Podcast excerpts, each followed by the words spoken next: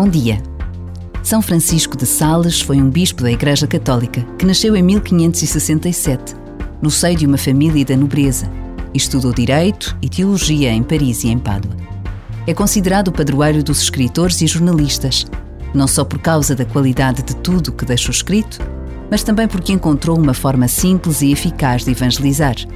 Isto é, imprimia folhetos com a explicação das verdades da fé, que fixava em lugares públicos ou levava de porta em porta.